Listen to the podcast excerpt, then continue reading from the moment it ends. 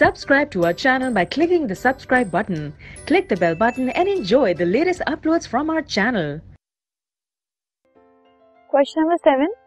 Nitrogen atomic ma- uh, number seven, phosphorus atomic number 15 belong to group 15 of the periodic table. ये दोनों nitrogen और phosphorus जिनके atomic number 7 और 15 है respectively group 15 में लाए करते हैं हमें इनकी इलेक्ट्रॉनिक कॉन्फ़िगरेशन लिखनी है और ये बताना है कि इन दोनों में से कौन ज़्यादा इलेक्ट्रोनेगेटिव होगा।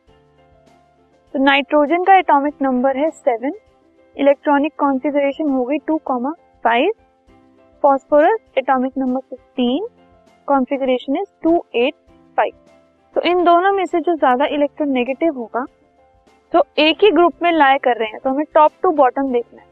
तो टॉप टू बॉटम अगर हम देखें तो इलेक्ट्रो इलेक्ट्रोनेगेटिविटी डिक्रीज होती है, कम होती है।